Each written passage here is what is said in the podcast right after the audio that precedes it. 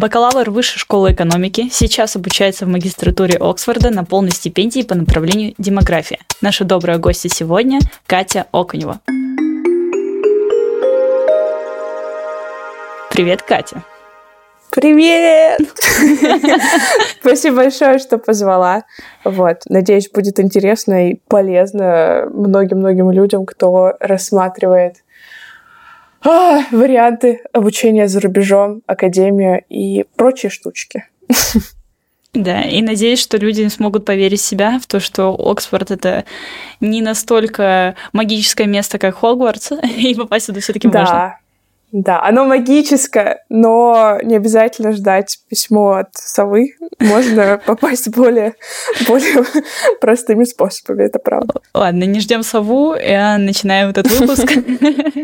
А, у нас есть традиционный вопрос, такой ритуальный, я бы сказала. А, как в твою жизнь вообще заглянул английский? С чего все началось? Как, как все оно пошло? Угу. У меня, как и у многих, мне кажется, людей, все началось со школьного английского, но я не могу сказать, что это именно то, как у меня началась любовь, не знаю, с английским языком, и это явно не то, что меня правда его научило.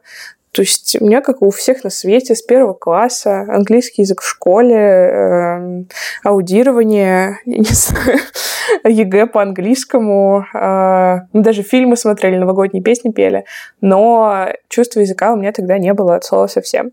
И потом, когда я пошла в вышку, э, там началось как-то все получше стало, потому что э, было именно очень много научного контента, скажем так, на английском. То есть были дисциплины на английском, а, были многие пары, ну да, то есть велись прям пары на английском, чтиво все было на английском, начиная класса, класса курса со второго, третьего. Mm-hmm. То есть академия, поскольку зарубежная, она все-таки, ну,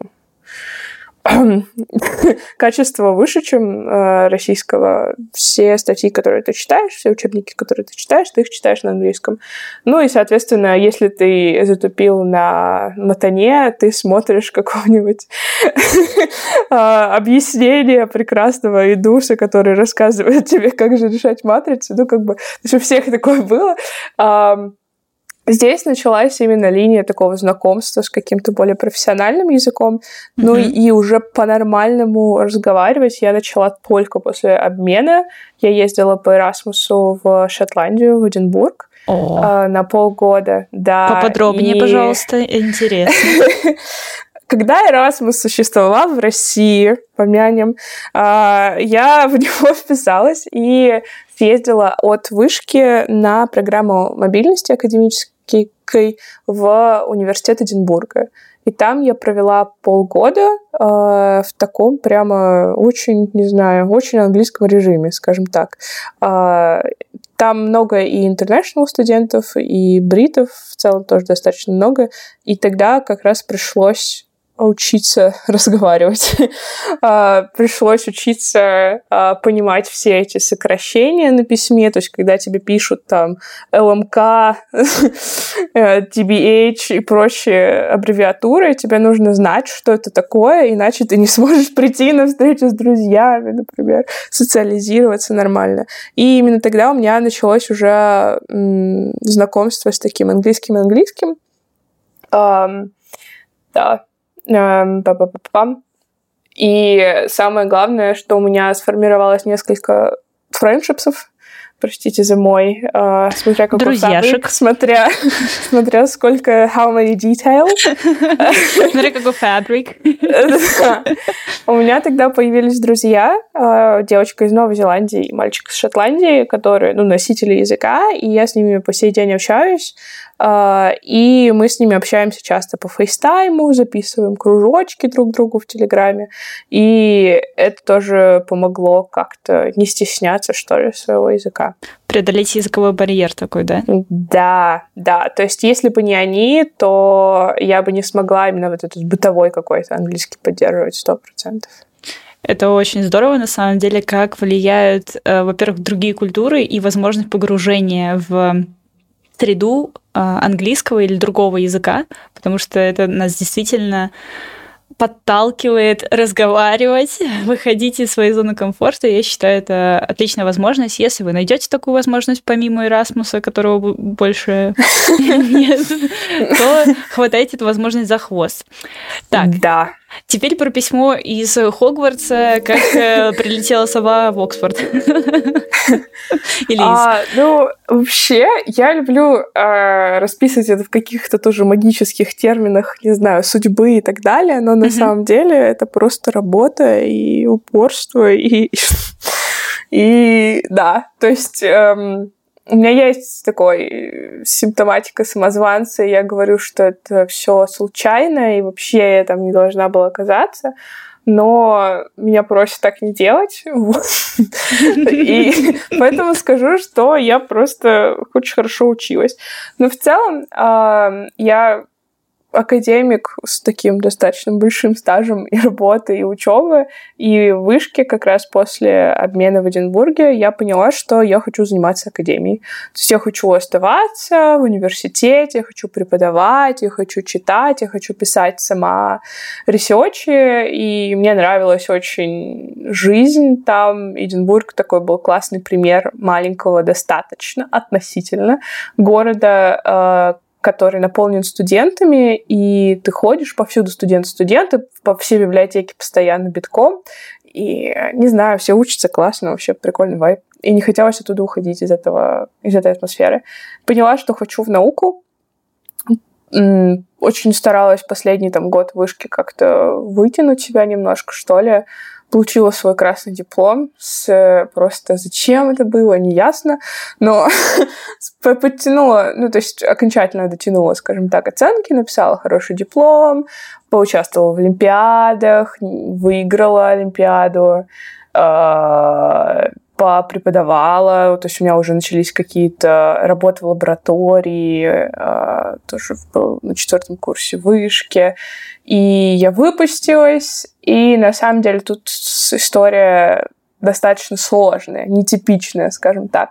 Я пошла дальше в магистратуру вышки. Я думала, что я закончу магистратуру вышки и на PhD уже поеду куда-нибудь, а лучше в Англию. Больше всего на свете после Эдинбурга я хотела в Англию, мне... В Великобританию, не обязательно в Англию. А Шотландию я тоже рассматривала. И мне очень хотелось именно туда, потому что я почувствовала себя дома в Шотландии. Вообще прямо настолько мне понравилась и культура, и как они относятся к знаниям. В общем, хотелось в академию, хотелось в Шотландию. Я думала, что поеду на PhD. И дело было как? Просто я взяла вот эти два года вышкинской магии, как такой некоторый гапьер, но я все равно научилась. Нормальный но... гапьер. Да, да, то есть это было, это было на самом деле два года, но в итоге год, Сейчас расскажу, как так получилось, но идея была в том, чтобы за это время поднабраться еще опыта, в академии, чтобы мне было что вообще писать и с чем подаваться, потому что ни статей, ничего у меня особо не было, ни конференций. И я тогда как раз работала в двух лабораториях сразу. Я вела пять пар вышки в неделю. Я была научным руководителем на соцфаке. То есть, ну, у меня было очень много работы, э, именно академической, большая нагрузка. И я вот в таком режиме просуществовала, ну, год по факту. На самом деле, ну, чуть поменьше, ладно.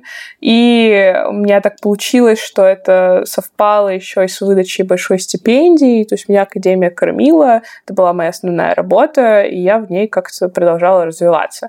Что-то писала, где-то публиковалась, где-то выступала, у меня было много научпопа, у меня есть интервью со всякими классными российскими медиа, и меня много куда звали, на подкасты в том числе, то есть у меня такой был научпопный достаточно мир. И дело было как? Я сижу, значит, в кофейне.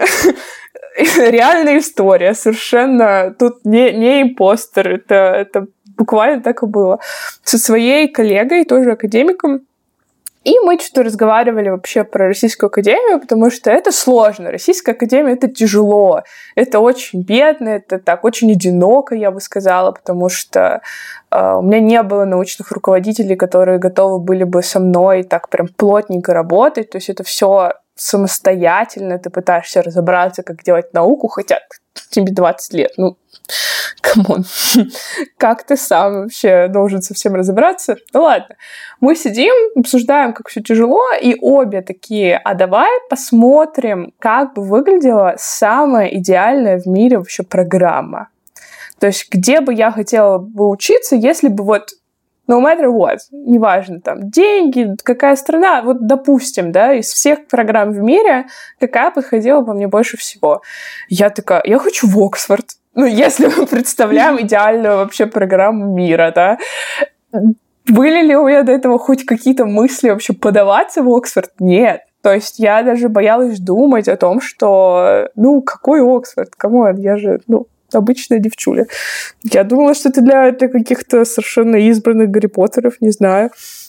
я зашла на сайт Оксфорда, начала пилить глазами эту социологию в Оксфорде, э, и нашла не просто социологию, а двухлетние... Все магистратуры, они однолетние. Сразу mm-hmm. выставлю такую рамку. А в Оксфорде есть такое бренд new изобретение, называется MPhil. Он как бы не мастер, а мастер of philosophy in something, in mm-hmm. sociology or whatever. И эм, я нашла MPhil по социологии и демографии. А я демографию люблю нежной вообще любовью. Мне казалось, что это мое, и я работала тогда еще... Моя сфера интересов была социология семьи. Я там про браки, про разводы писала. Такая демографическая достаточно история. Я подумала, о, класс, и там все такое квантовое, ну, статистическое, там больше не про почитать и поговорить с людьми, а циферки, циферки потыкать, потрогать, поанализировать. Я такая, вот, вот это вообще, вот это программа мечты, я бы хотела там учиться. И она такая говорит, так подайся, а там типа через две недели дедлайн заявок. Буквально. А там вот такой вот пакет документов, и это новогодние праздники, то есть что-то типа мы сидим числа 15 декабря с ней, это обсуждаем, а 6 января закрывается подача. Там, по-моему, все еще такие примерно сроки. И я думаю, ну, лол, смешно пошутила, ладно, давай попробуем. И это было качестве челленджа смогу ли я вообще за две недели сдать IELTS, на секундочку, а, подготовить все документы, а там, поскольку это MPhil, это такая ресерчерская достаточно дегри, то есть mm-hmm. она подразумевает, что ты дальше пойдешь получать PhD. То есть там нужен research proposal, такое mm-hmm. достаточно большое, да, канва, какой бы research ты хотел писать, там, с литературой, с методами, ну, то есть со всеми делами. Там нужно было три эссе пример на английском, а у меня их особо не было. а, три рекомендашки, и причем, ну, они должны быть, соответственно, хорошие. Но я решила поиграть в спринт, и за две недели действительно все это сделала. Так, не спрашивайте, я под чем я была и что вообще со мной Посоветуйте, происходило. пожалуйста, дилера. Да-да-да-да-да. То есть я все еще, не знаю, в небольшом шоке, но и благодарности Кате двух лет назад, потому что, ну, это, это вау, конечно, за две недели так все собрать. Мало кто, мало кто так, так делал, я думаю. Вот. Я лучше итоге... не делайте, пожалуйста. Да, лучше так, лучше, лучше так не делать сто процентов, но как-то вот сошлись звезды в моем случае. Я подала, и я забыла об этом, честное слово. Самой большой проблемой было заплатить эти 75 фунтов за обучение, потому что это было 7,5 тысяч. Я еще сидела и думаю, не нужно вообще это за это. Такая две недели там что-то сдает, IELTS 10 тысяч или 15 с половиной да, Да, да, семь Подарки на Новый за год. подачу. Да, да, и пока все сидели, вот там я помню, 31-го, 1 то есть я вообще, у меня не было новогодних праздников из-за этого, и я сидела и подавала. У меня мама спрашивает, ты что вообще, ты чем занимаешься? Почему у тебя нет как бы за семейным столом? Говорю, мама, ты не понимаешь. Никакого я оливье. расскажу. Да. Я никому особо не сказала, я сказала буквально ближайшим друзьям, ну, которые, с которыми я советовалась в том числе, а стоит ли это вообще того, есть ли у меня шансы. Мне все говорили есть, потому что на самом деле за этот даже год в вышке я очень много опыта академического накопила, mm-hmm. и, ну, мало у кого такой опыт есть к 20 годам. А, я думаю, что это сыграло очень сильно мне на руку. Ну, в общем, дальше что у нас? Дальше война, э, депрессия, и в середине марта я уже паковала вещи куда-нибудь, честное слово. Я приняла решение уехать в Сербию э, в марте прошлого года. Я пакую вещи в Сербию, мне через неделю уезжать в Сербию с ощущением, я еду непонятно куда, у меня вообще нет никаких перспектив, я все еще учусь в вышке, но нам там удаленку разрешили. Mm-hmm. Эм, мне приходит письмо из Оксфорда, мне приходит офер э, на программу. Я подхожу к родителям, к маме с папой, говорю, типа, лол. Тут такое случилось, вы не поверите. А, у меня папа, мне кажется, он все еще не верит, если честно. Но папа такой, в смысле, в смысле, в Оксфорд? Он даже, ну, то есть он не, он не мог даже мне особо ничего сказать. Обалдеть. Потому что он был в шоке. Да все были в шоке. Я, ну, я на это не рассчитывала, честно я, я надеялась на это. То есть я знала, что я, у меня сильный профиль. Я знала, что я много работала, у меня отличный GPA, но GPA типа 9 из 10. То есть я знала, что у меня есть шансы объективно. Не прибедняюсь. Но рассчитывать прям на это я не рассчитывала, тем более в стрессовых там условиях марта 22 года. А, я приняла этот офер, и там такая система, что стипендии приходят, ну, оферы на стипендии, они приходят позже. То есть сначала тебе приходит офер от программы, потом уже, потом уже стипендия. Я приняла офер, такая, ну, денег там мне точно не дадут, а, соответственно, если денег не дают, я не еду, потому что обучение стоит 25 тысяч фунтов в год, плюс еще там столько же, считай, на жизнь, то есть э, да, 100 тысяч фунтов лишних э, у меня в кармане не завалялось к 20 годам, поэтому я думала, что это все равно нет. То есть круто, да, есть э, о чем внукам рассказать, но как бы готовилась к продолжению учебы в вышке и так не особо. Ну, потом сижу я уже в Сербии, попиваю кофеч, и в мае приходит офер на стипендию, все, у вас full фандинг. И я такая, Прикол. Да, да, Франк вышел из-под контроля, честное слово. То есть это, это буквально оно. Вот, случился так, прикол. Катя, ты веришь поняла, в Деда я... Мороза? Я думаю, это был не Дед Мороз. А, я не знаю. Есть все равно какая-то у меня идея там судьбы, кармы и так далее. Не знаю, во что я верю, но на удивление все, что связано с академией, у меня очень ну, так не то, что легко получается, но оно очень плавно идет. То есть у меня нет каких-то непреодолимых препятствий. Не было еще такого, чтобы я встречала какой-то такой кризис, что я такая, нет, академия мне это вообще не нужна. То есть всегда было все достаточно плавно и понятно, и мне кажется, что, наверное, это просто что-то мое действительно. И мне, правда, жизнь заготовила судьбу академической девчульки, поэтому я, ну, так очень плавненько зашла даже Боже, э, э, это восхитительная ну, история, прямо очень вдохновляющая на то, как ты на самом деле ни на что не ставишь. Да, да, на самом деле самый heartbreak э, в хорошем смысле, то есть от чего прям слезы счастья наворачиваются. Я ездила в Эдинбург и действительно прям присосалась к этой земле, и с тех пор, как я вернулась, я каждый день то есть Erasmus Crisis is real. Это вообще, ну, для, для многих это большая травма, на самом деле, когда они возвращаются из места, если им там очень понравилось. И мне там очень понравилось, и на протяжении трех лет каждый день я хотела обратно. И а, ну, я нашла способ, как туда вернуться. И первым делом, когда я полетела в Великобританию уже в сентябре прошлого года на учебу, я полетела не в Лондон, я полетела не в Оксфорд, я полетела в Эдинбург.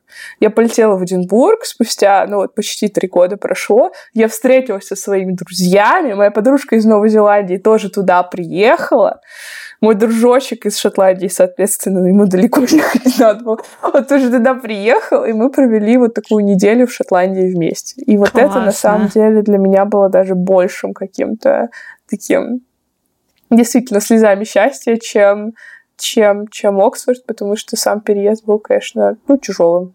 Представляю. А давай вот сейчас как раз-таки пройдемся по плану подготовки, так более-менее кратко. Uh-huh, вот uh-huh, первый uh-huh. этап, второй, третий, что включало в себя все вот это вот полноценное поступление и уже заезд в сам университет, может быть, немножко.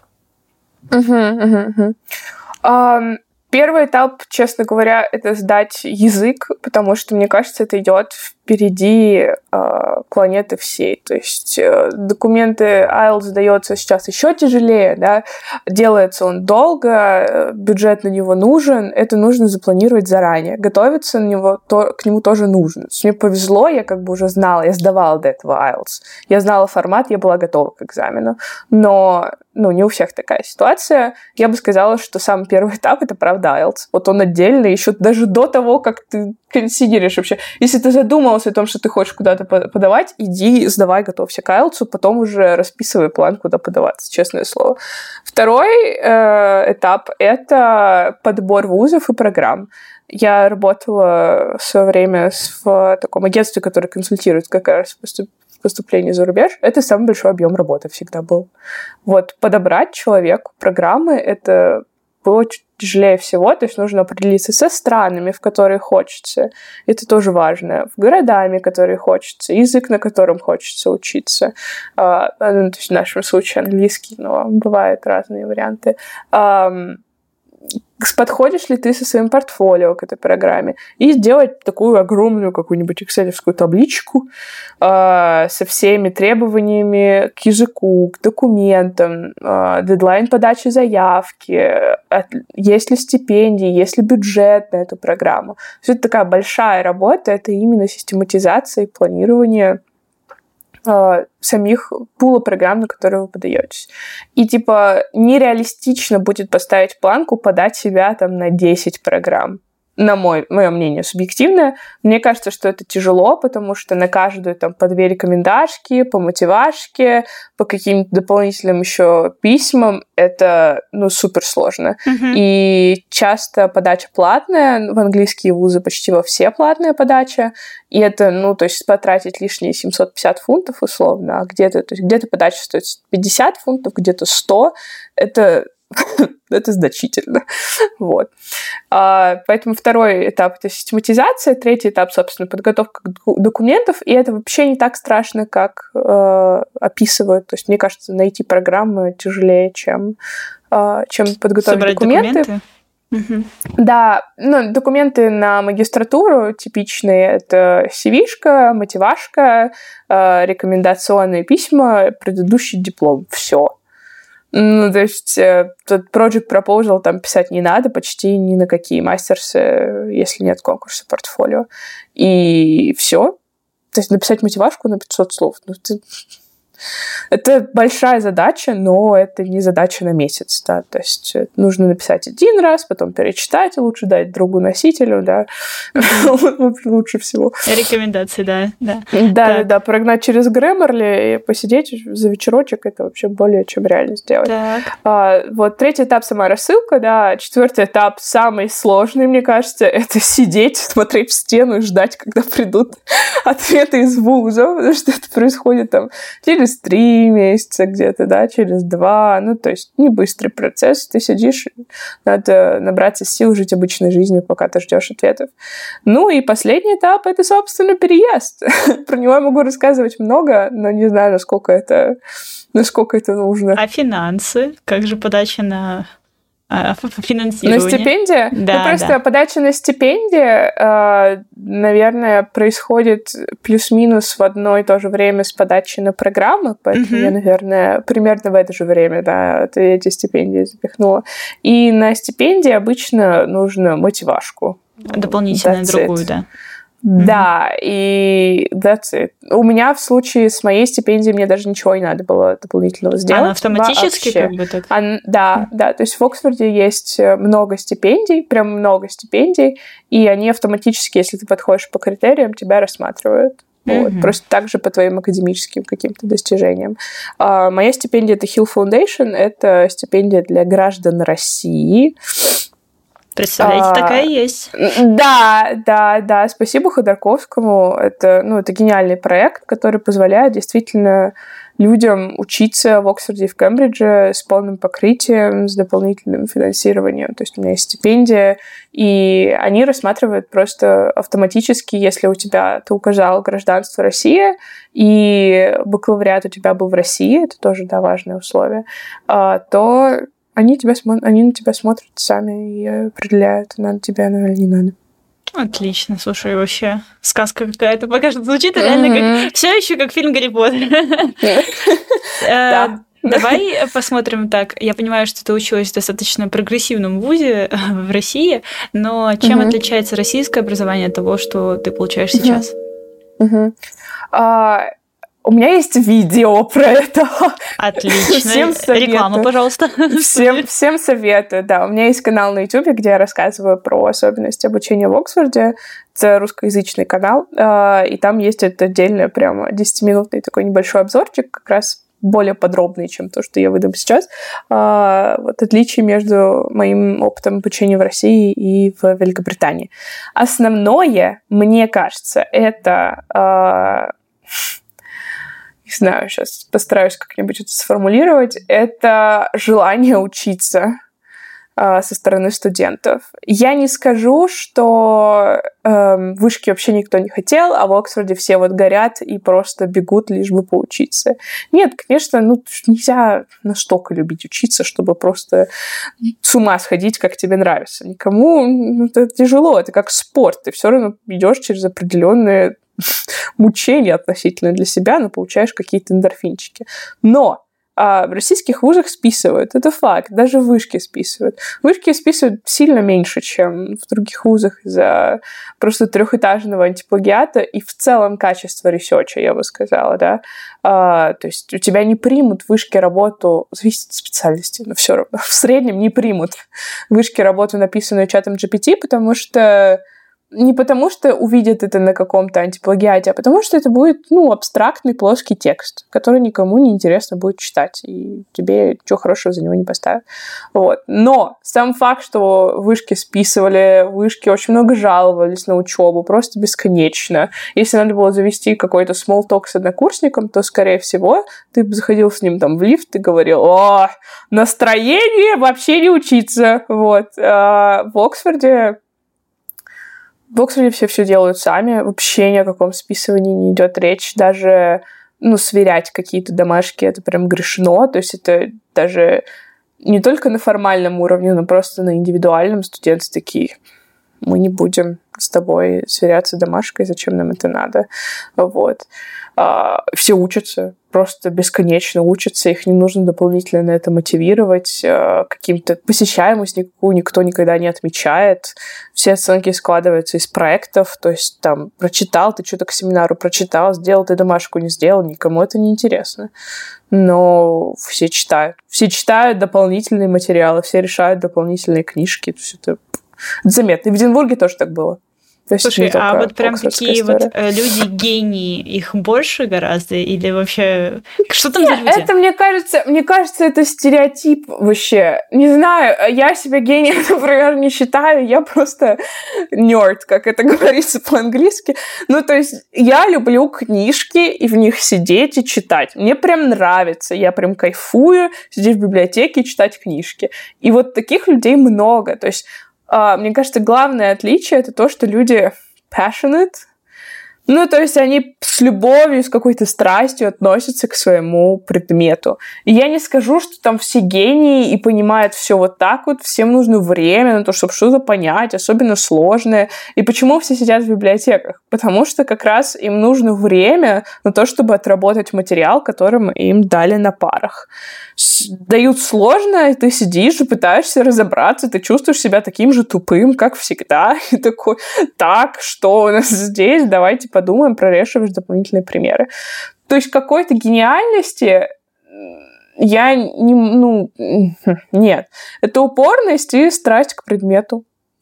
Так ну, что вот. не спаливайте все на она просто была талантлива, она просто делала да, много. Да, да, да, а вот я, у меня нет таких возможностей. Друзья, находите возможности, у вас есть все-таки интернет. Даже если вы не учитесь в прогрессивном вузе, где предоставляют вам много всего, всегда есть возможность э, создать свою инициативу и просто преодолеть свой страх. Так что вперед. Да, сто процентов, да. То есть нет никакого вот этого оксфордского таланта. У меня такой просто сюжет периодически встречается с, в разговорах со знакомыми. Такие, а, ну ты просто одаренный. Я просто с первого класса учусь. И очень, ну, то есть я это люблю делать, мне повезло, не все любят, э, не все любят учиться, ну но, ну, то есть я просто вот та самая задротка, у которой всегда были пятерки. Вот. Как видите, задротство все-таки приводит к... Да, да, абсолютно, да. Это круто быть задротом, вот что я скажу.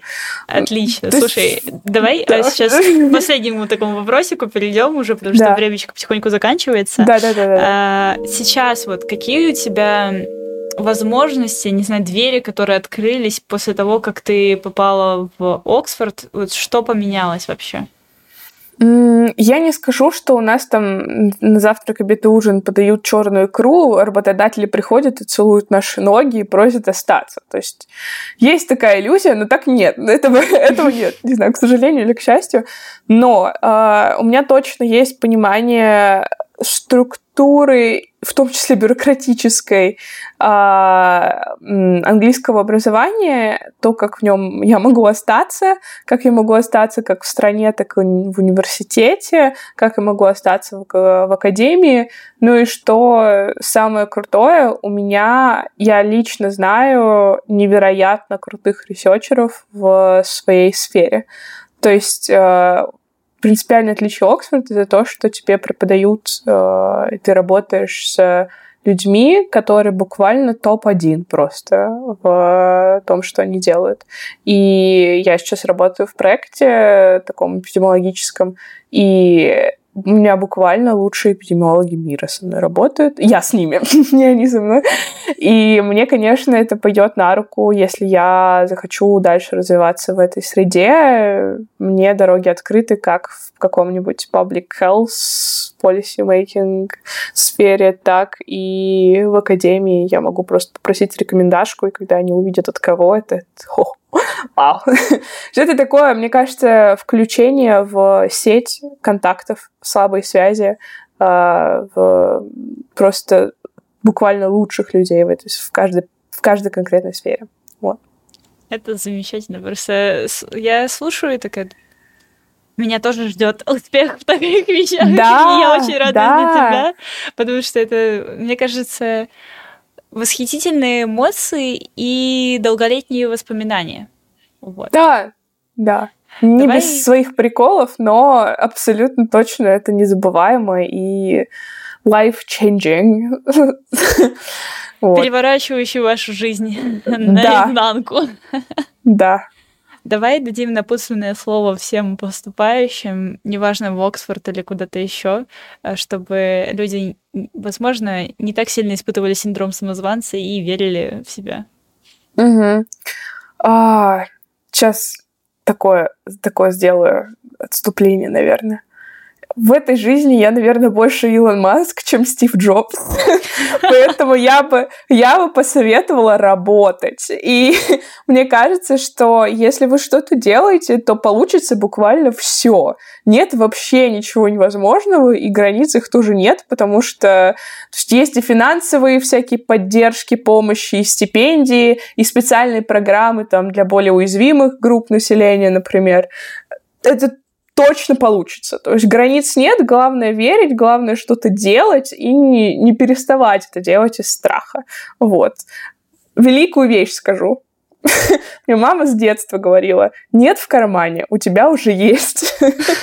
спасибо, спасибо моей маме Оле за эту фразу, потому что, ну, то есть все, что ты можешь сделать, это попытаться изменить это нет на да. Вот, то есть не поступить вы уже не поступили, ничего страшного. Все, что вы можете сделать, это попытаться поступить. Вот. Да, да. Я добавлю так свою любимую фразу к этому. Э, на вас и так всем пофиг, а вы еще и скромные. Да, да, да, да, да. Так что берите свою судьбу в руки, ответственность за свою жизнь и вперед поступать, учиться или, не знаю, возможно, открывать какие-то новые проекты, стартапы и прочее. Да, ну, абсолютно точно. А, все ссылки к этому подкасту, в том числе и на канал Кати, будут в описании, не забывайте проверять. Ну, а мы с вами прощаемся и уходим не по-английски, а по-доброму. До новых встреч!